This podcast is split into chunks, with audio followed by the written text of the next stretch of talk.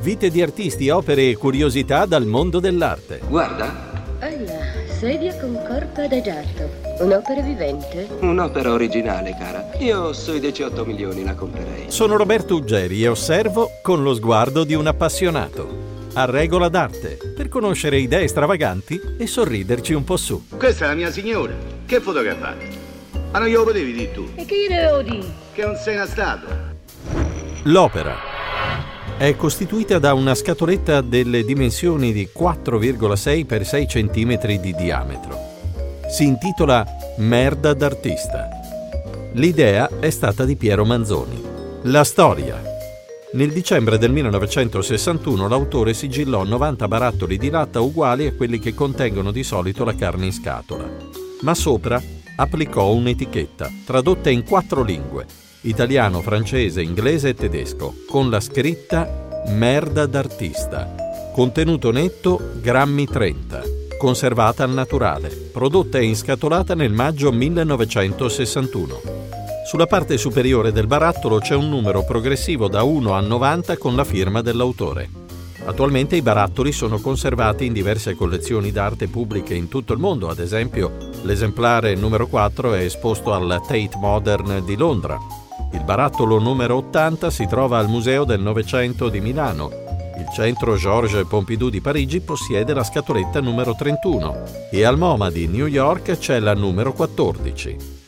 Sentiamo Augusto Bonalumi, artista dell'epoca, sulle ricerche e sulla filosofia artistica di quel periodo. Per noi l'opera nasceva da un, da un, pensiero, da un intento definito, quindi progetto. Avevamo dei pensieri, delle idee anche le forme possono essere dei sogni, Beh, allora cerchi di realizzarli, no? non ti affidi al caso del, dell'informale. Piero Manzoni stabilì il prezzo della merda d'artista nell'equivalente di 300 grammi di oro zecchino.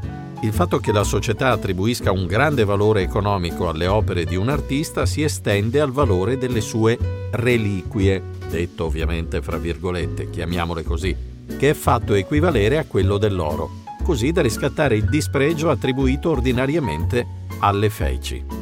Dunque le sue manifestazioni assumono nel paradosso critico un valore equivalente a quello delle reliquie, per capirci, per questo lo dicevo. Altri esempi per restare alle idee di Piero Manzoni sono le impronte e le firme e anche il fiato d'artista.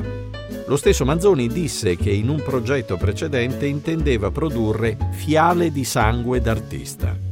Le sue intuizioni sono sempre state stravaganti e provocatorie.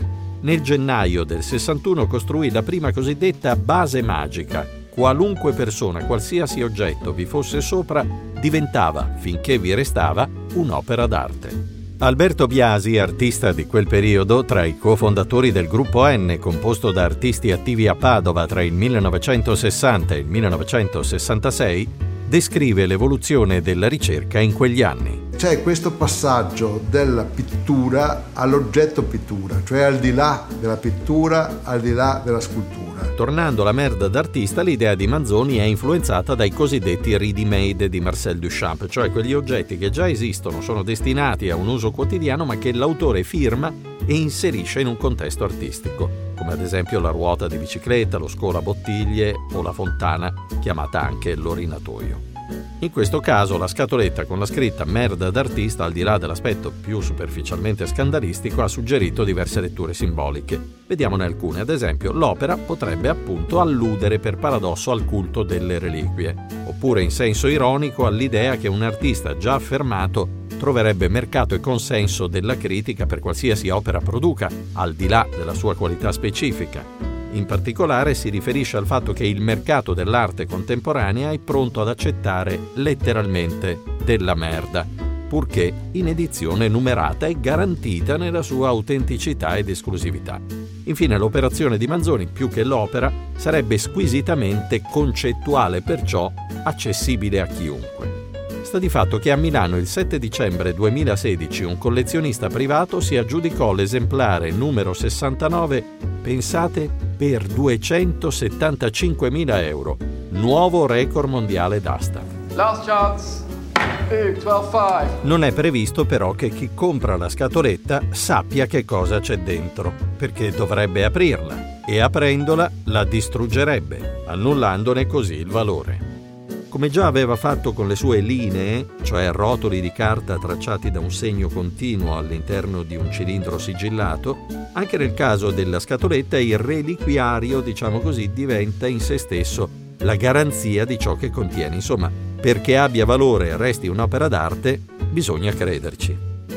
Agostino Bonalumi, amico di Piero Manzoni, ha dichiarato che in realtà all'interno delle famose scatole non c'è nient'altro che gesso.